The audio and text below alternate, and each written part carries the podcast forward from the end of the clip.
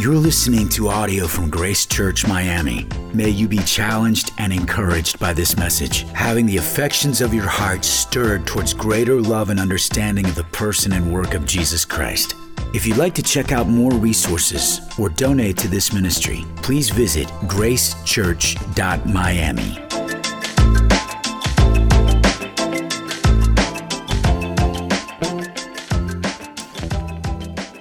This is my first time to Miami. I've been to Florida a couple of times. Miami, maybe unlike Indianapolis, is known by a lot of people for a lot of things. Maybe they think of locations like South Beach. Maybe they think of celebrities. For me, I think of teams and athletes over the years. People like Dan Marino and Mark Duper and Alonzo Mourning back in the 80s and 90s, fast forwarding past many others to people like Tua and, and Jimmy Butler today. For many people, they think, Miami? What is Miami? What's it about? That is what it's about. It's about headlines, it's about fame. That's what's going on in Miami. What about this gathering? What about this gathering of people right now, in this room right now? A couple hundred people, no media headlines that I'm aware of, not a lot of social media buzz probably this past week, without looking for it, just because I like to follow sports, I saw a headline about Tua. He's a quarterback for the Dolphins, if you're not a sports fan, Tua's health. I saw a headline about uh, Tyler Herro's new mansion. I didn't see any headlines about Grace Church. How important can a local church really be if it's not making headlines? What about you? I don't know what you're most excited about in life right now, what you value most, what seems most important to you right now. If we took a look at your life, where, where do you give your time? Where do you give your attention? Where do you give your resources? That might help us to know what's most important to you. Well, what we care most about is what's most important to God. And so we come to His Word and we see, really, all over the New Testament, that what God values most is not usually the things that make the headlines. Maybe it doesn't match up with our personal individual priorities all the time. God cares a lot about local churches like this one. God cares a lot about that. That's where I want to focus our attention this morning the church is more important than we would naturally think. I think that is sometimes an overlooked theme and really just assumption in the New Testament. You read the New Testament and you have a lot of names. What you don't find is the names of the people that usually make it into the history books. Besides Christ, uh, you don't find the names of all the emperors. You, you hear them referred to as just the emperor. You find the names, though, of individual Christians in local churches. God gives priority to the people, the relationships, and to the mission of the local church. Now, one mark of Christian maturity is that you will see life more and more from God's perspective. Right? As we start into a new year, say, what would it look like for me to grow in my Christian walk over the coming year?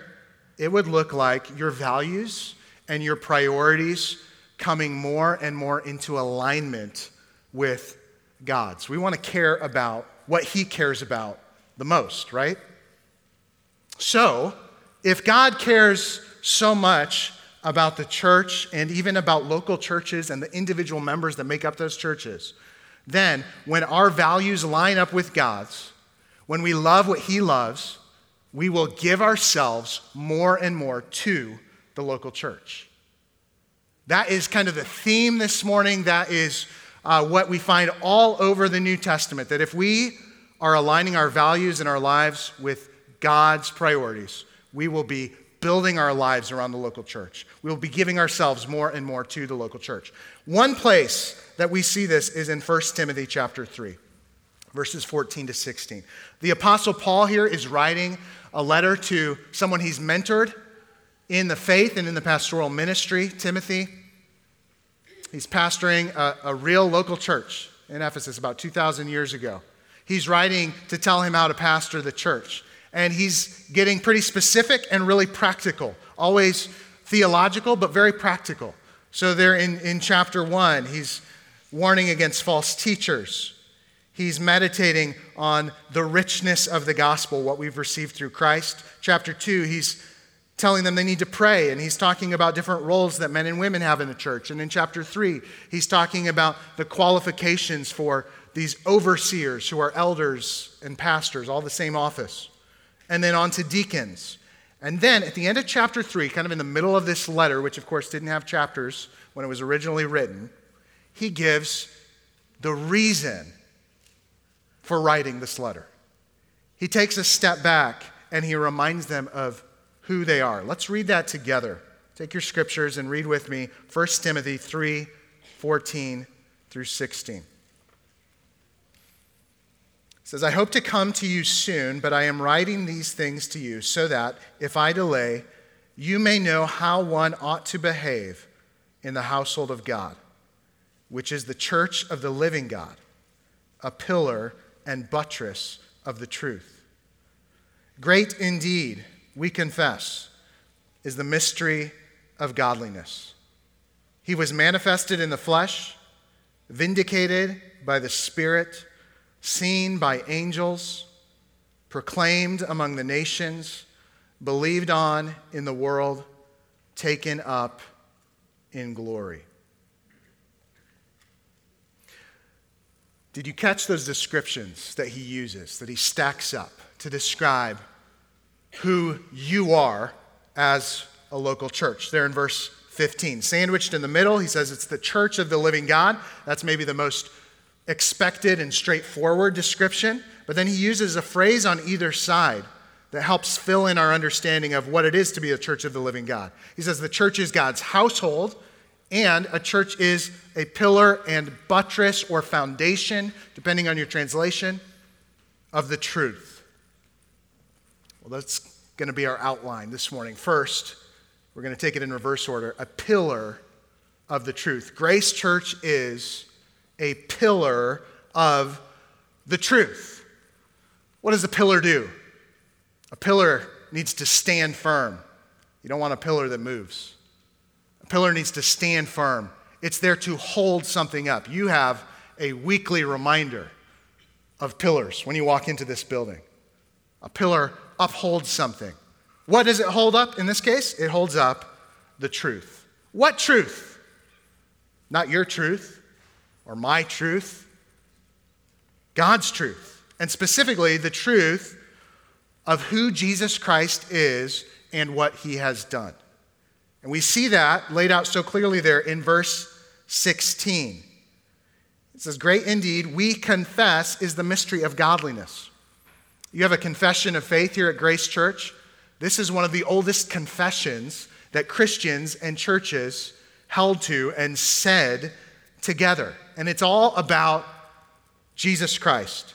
So we're going to actually do this out loud together. I've got uh, the ESV is the translation I've got, but you can read it out loud, and if your wording's slightly different, it will work. Let's read together, starting there with He was manifested.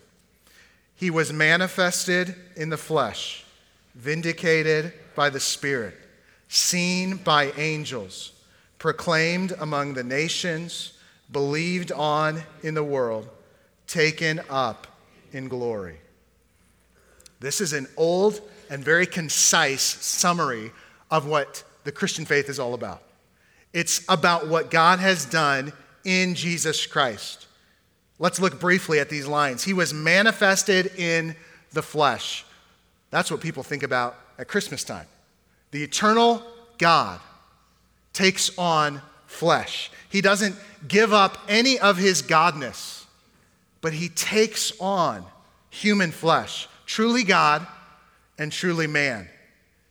And that doesn't take away his glory, but it does, in a sense, disguise his glory.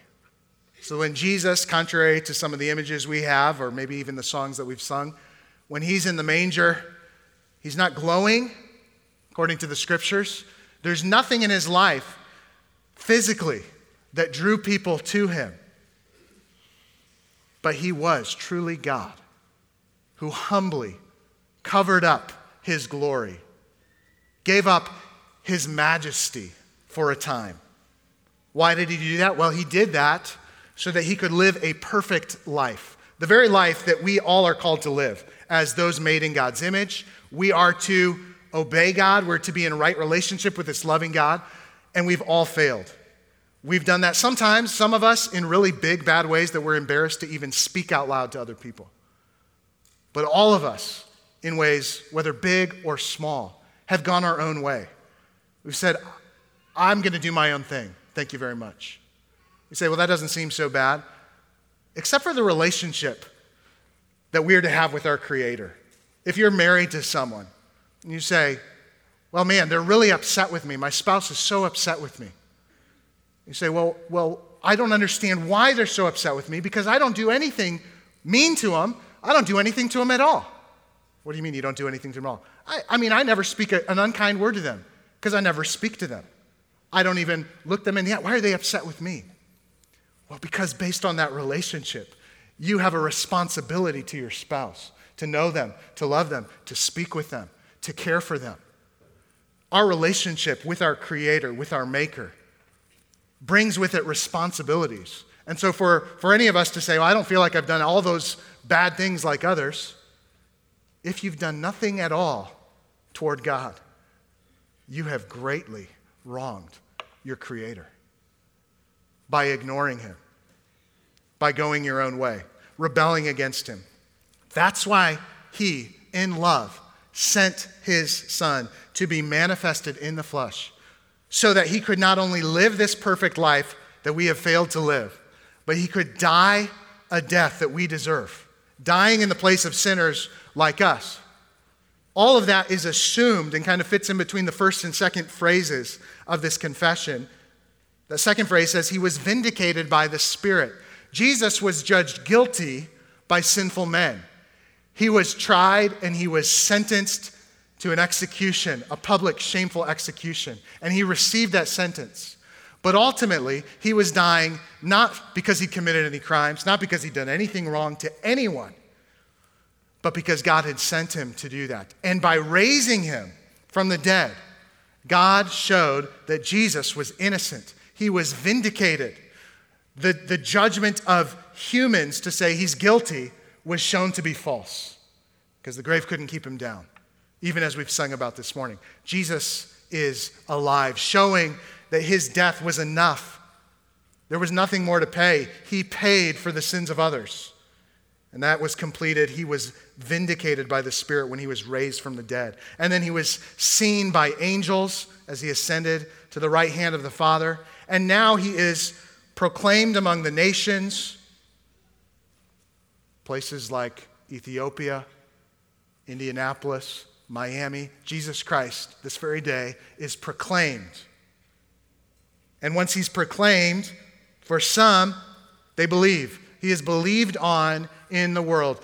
Here we are in a different continent than where Jesus lived when he was on earth. Here we are almost 2,000 years later, and the name of Jesus Christ is being proclaimed, and people are believing. The nations are believing and then finally taken up in glory. That could refer to his ascension again, or maybe it refers to what's coming his return, where he is exalted in even greater glory and his reign is established on all the earth. This is the truth that we need. This is the truth that you need. If you notice, it's not a confession about all the things that you need to do, it's not a confession about who you are, it's a confession about what God has done in Jesus Christ. And the only thing that really directly applies to you is that fifth line you need to believe, you need to trust on Him. You don't need to figure out how to be a better person this year. You don't need to figure out how you can get your life together and make yourself acceptable to God. You don't need to do that, and you can't do that. But Jesus Christ has come manifested in the flesh, sacrificially crucified for sinners like us, raised again, vindicated by the Father reigning at the right hand, so that all we need to do is receive and believe. And that's true for you this morning, right now. If you would receive and trust in Jesus, you will be saved. That's the truth that we need to be a pillar of as a church And we do that when we proclaim the truth of the gospel. Now, maybe it sounds a little bit funny if you think about it. Isn't it odd that we are to be a pillar and foundation of the truth and of the gospel? Isn't the gospel the thing that upholds us? Uh, it certainly is. Christ is our foundation. He doesn't need our help and our support. The gospel does not depend on the church in order to be true. It's true whether or not people believe it. But its truth will be known in real time and in real places to real people through the church, which is why we need local churches. How will people who live in and around this area, people in Miami Shores and the surrounding communities, how will they hear the gospel 10 years from now? How will they hear the gospel 50 years or 100 years from now if Christ has not returned? We can't, right now, speak the gospel to people in the future, can we? That's impossible. We don't live in the future, but by God's grace, we trust they will be reached by the ongoing witness of this church. How will people hear the gospel and see its power north of here, where there's a spiritual desert? We pray through the establishment of Faith Church. It's the reason that people build schools in a community they are thinking beyond the moment. We're thinking beyond, I've got some kids and you've got some kids. How can we teach them a few things in the next nine months? We're saying, no, we, we, we need a way to have a, a group of teachers and administrators who can serve the children now and into the future. Maybe most often with a school, we need a building. Well, why do you need a building? Because school is all about being in a building? No, but because we need a house for learning. We need a place where this will happen. The church is like this. That's why the church exists. For God's glory, as it takes the gospel, the truth, and upholds it for years to come.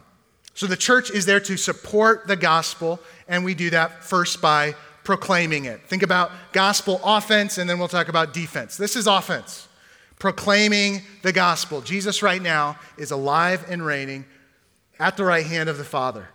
And through his Spirit, as he takes the word, he is transforming people. He is winning people to faith in him, even now. So, what's our role in this? Well, for the pastors of Grace Church, for Eric and others, Ronald, for Chris, I want to make the gospel clear week after week. The gospel needs to be clear. What about for you if you're a member of Grace Church? You're not preaching. What's your role in proclaiming the gospel? Well, certainly you can bring non Christians to church, but don't leave all the evangelism to the pastors. You can speak the truth about Jesus Christ with the people and the relationships that God has uniquely put in and around your life. You, together as a church, proclaim the gospel and you, you help by making sure that is always the mission of Grace Church to proclaim the gospel and to make disciples. Don't let other aims distract you. There's no one else who's going to proclaim this message.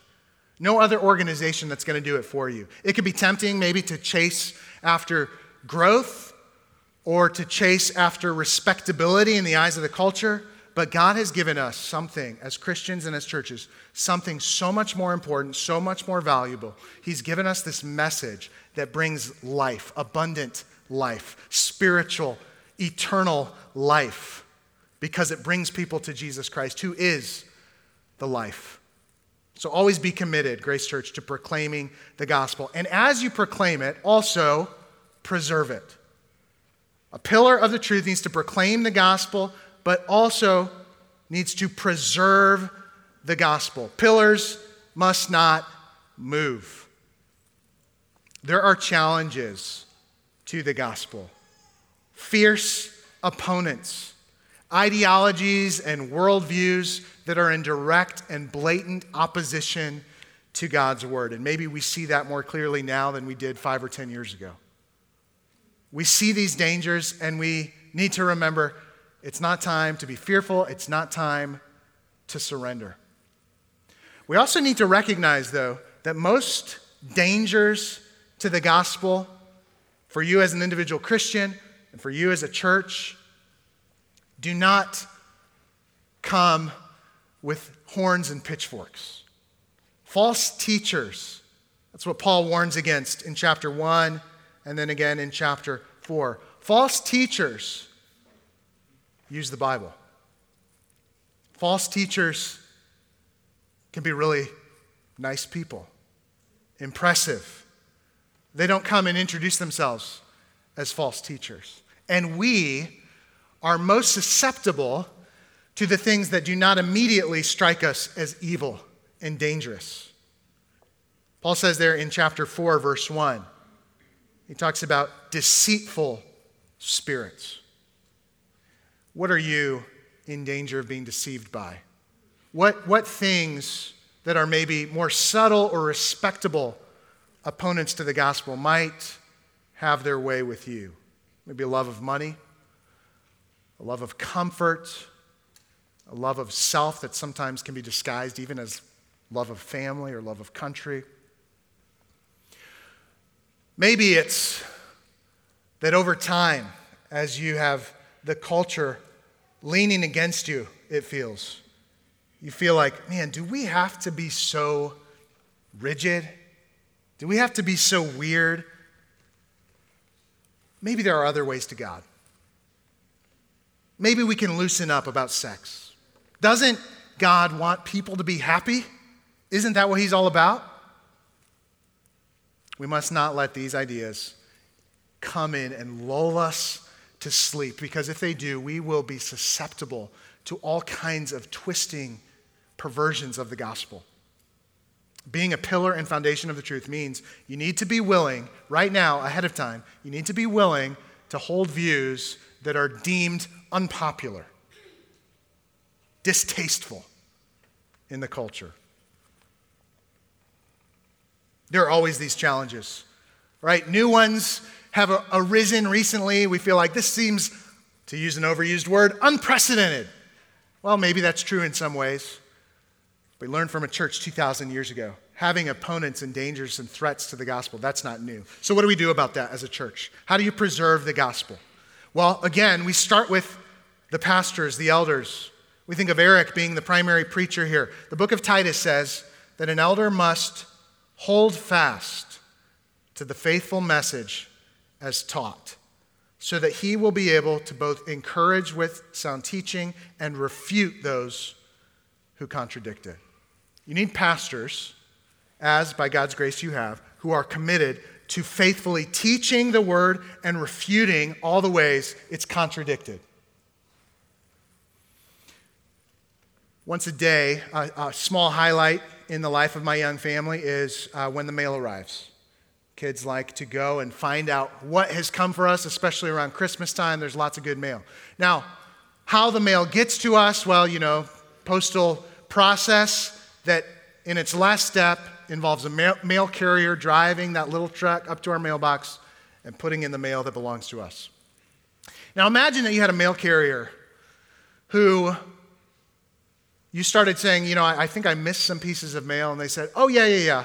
I have taken the liberties of improving your mail experience. I have withheld certain pieces of mail that seemed boring or unimportant or negative. Like what? Like, like my, my bills that I keep having unpaid? Yeah, yeah, those didn't seem interesting. But, but I have also taken the liberty of spicing up some of the good mail. I've made some edits, I've repackaged some things, but I think you're going to like what you find in the mailbox. What would you say? That's not your job. What are you doing? Your job, your only job, right? you had one job. Your only job is to get the mail that was intended for me and for my family into our possession.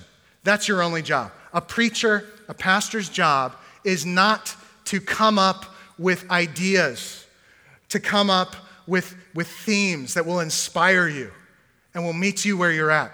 The, the job is to take what God has spoken and deliver it faithfully, to bring to you the truth of God's word, which, by the way, is better and so much glorious than any truth that we might invent.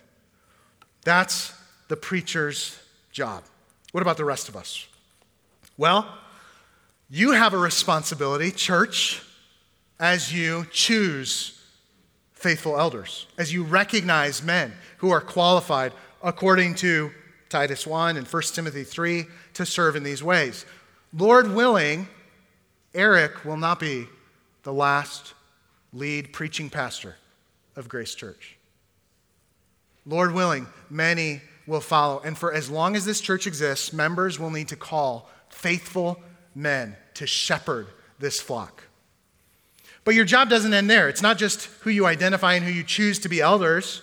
You should also expect from them to preach faithfully. And then when they do, encourage them. Encourage them.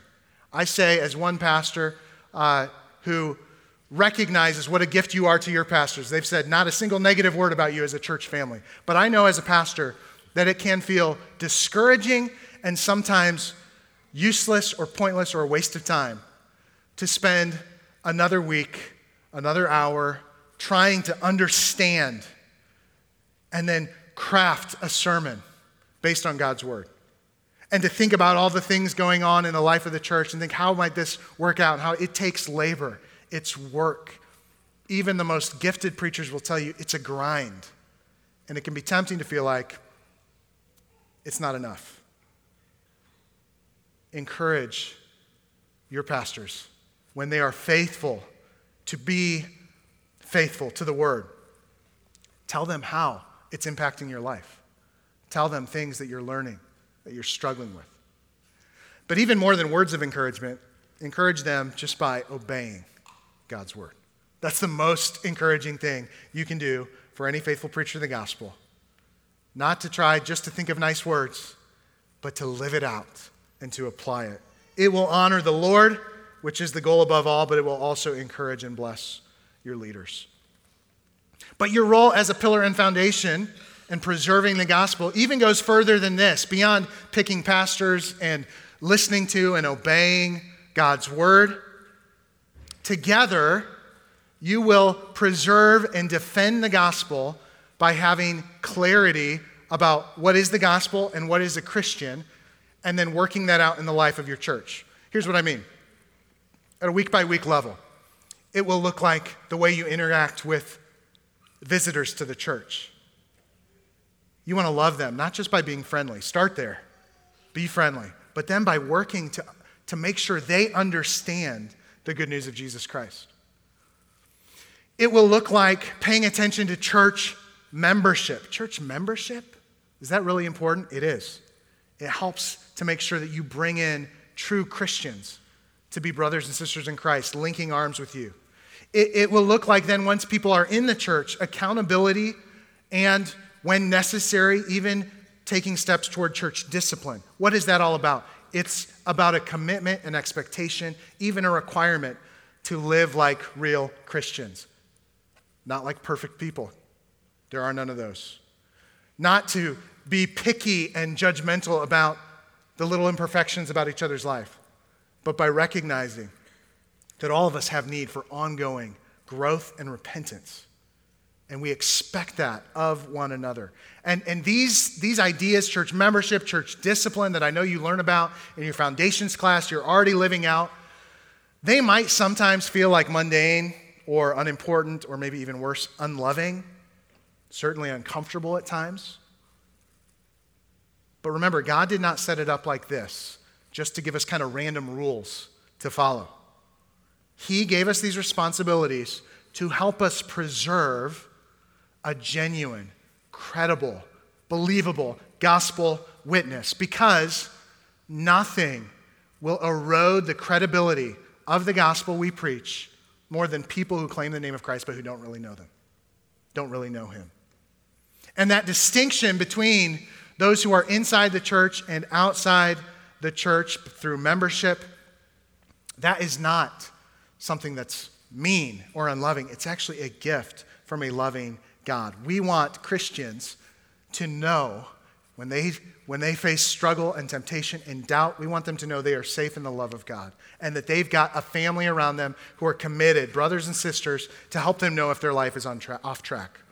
And we want anyone who's not yet a Christian to know that they are not yet safe in Christ, not to make them feel bad, no, but to help them see their need, the same need that we all have by nature. We all are far from God, to help them see that so that they too will come to saving faith in Jesus Christ.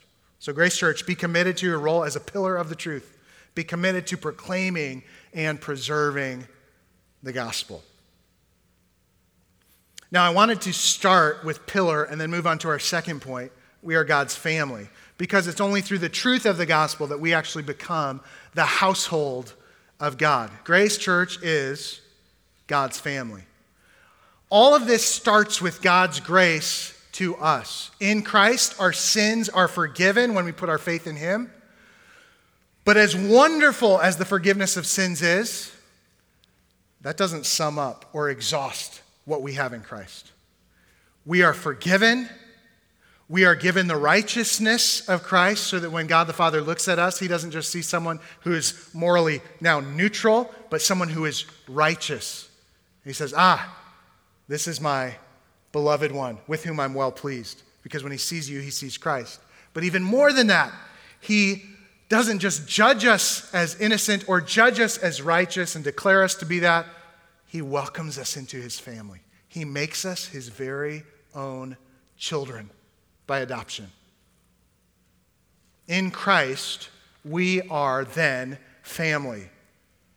If God is our Father, then we are brothers and sisters in Christ. And in a local church, we live that out with real people, with real names and faces. In Christ, we are family. This isn't something we need to generate or create on our own. We often want unity in the church, and we say we should want that. That's what God would have us to have. But we don't need to create that unity. Ephesians says you are to maintain the unity of the Spirit in the bond of peace. God has already made this happen. As He has torn down walls of hostility and He has brought us to Christ, He's brought us to one another. And now we have brothers and sisters from all kinds of different backgrounds, with all kinds of different personalities, all nationalities.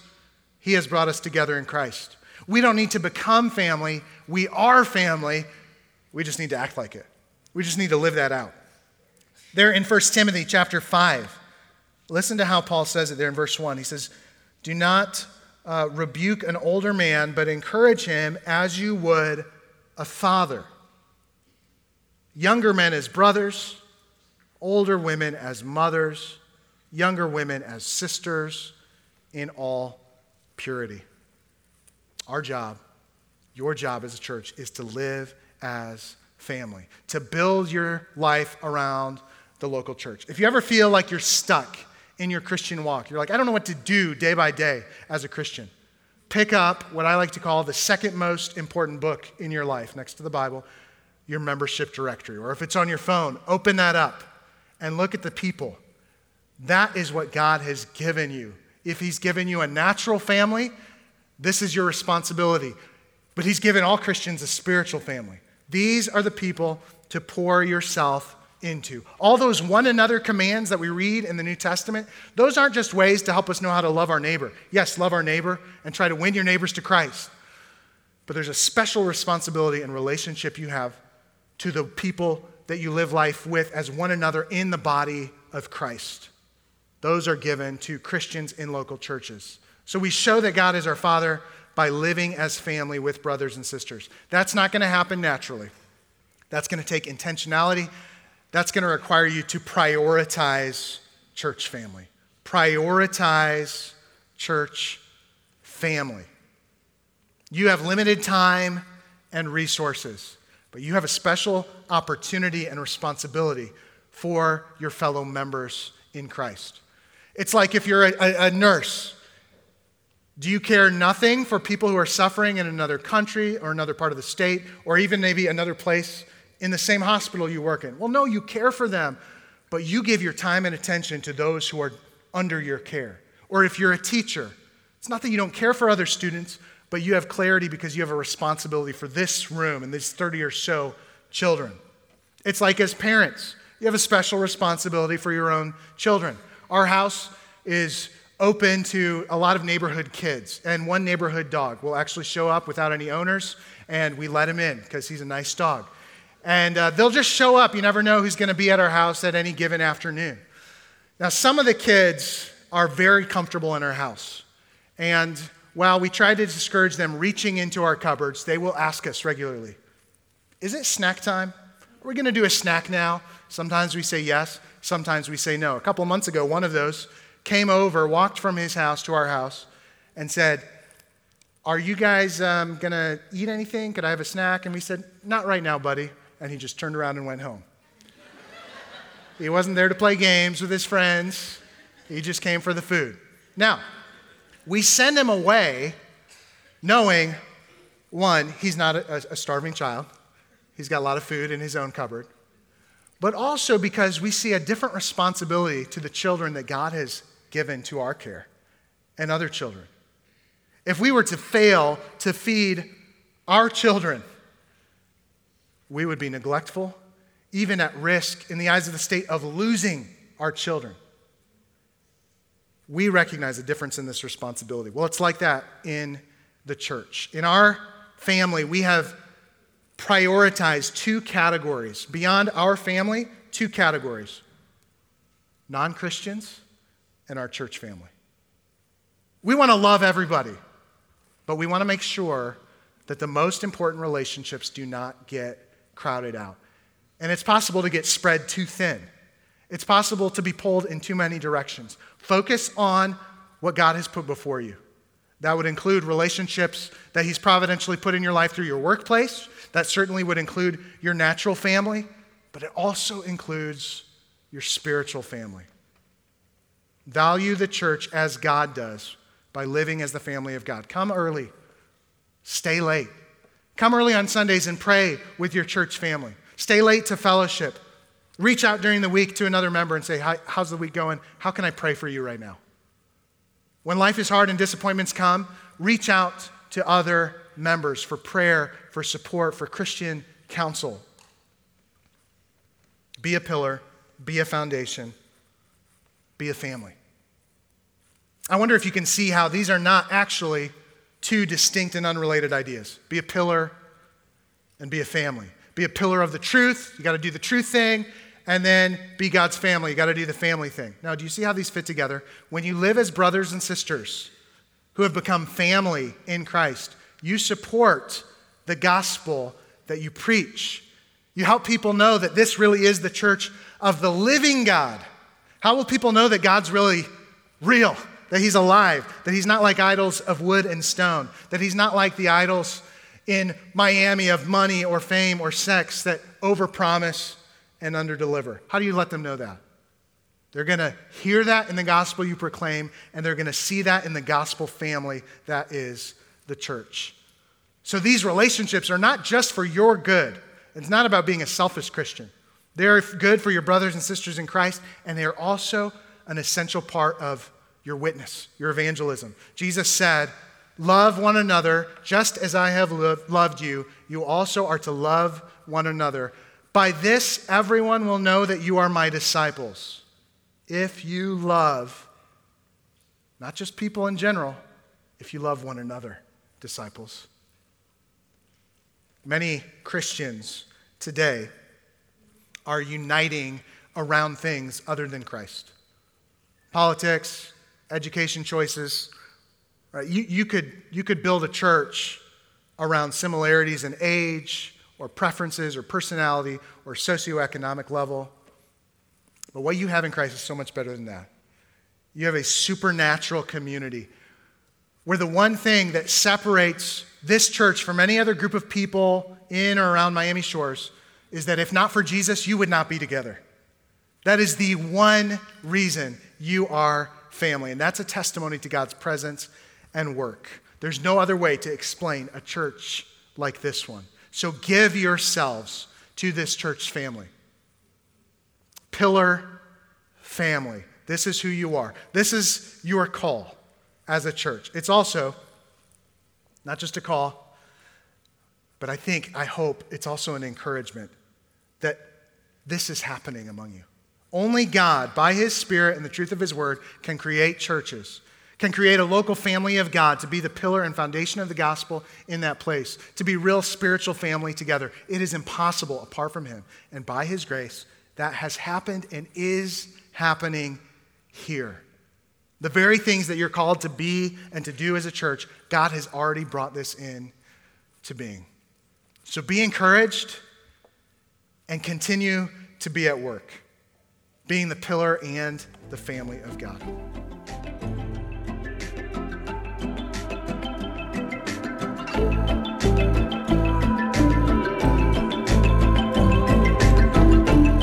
Thank you for listening to audio from Grace Church Miami. May God draw you nearer to Him through His Word. If you'd like to check out more resources or donate to this ministry, please visit gracechurch.miami.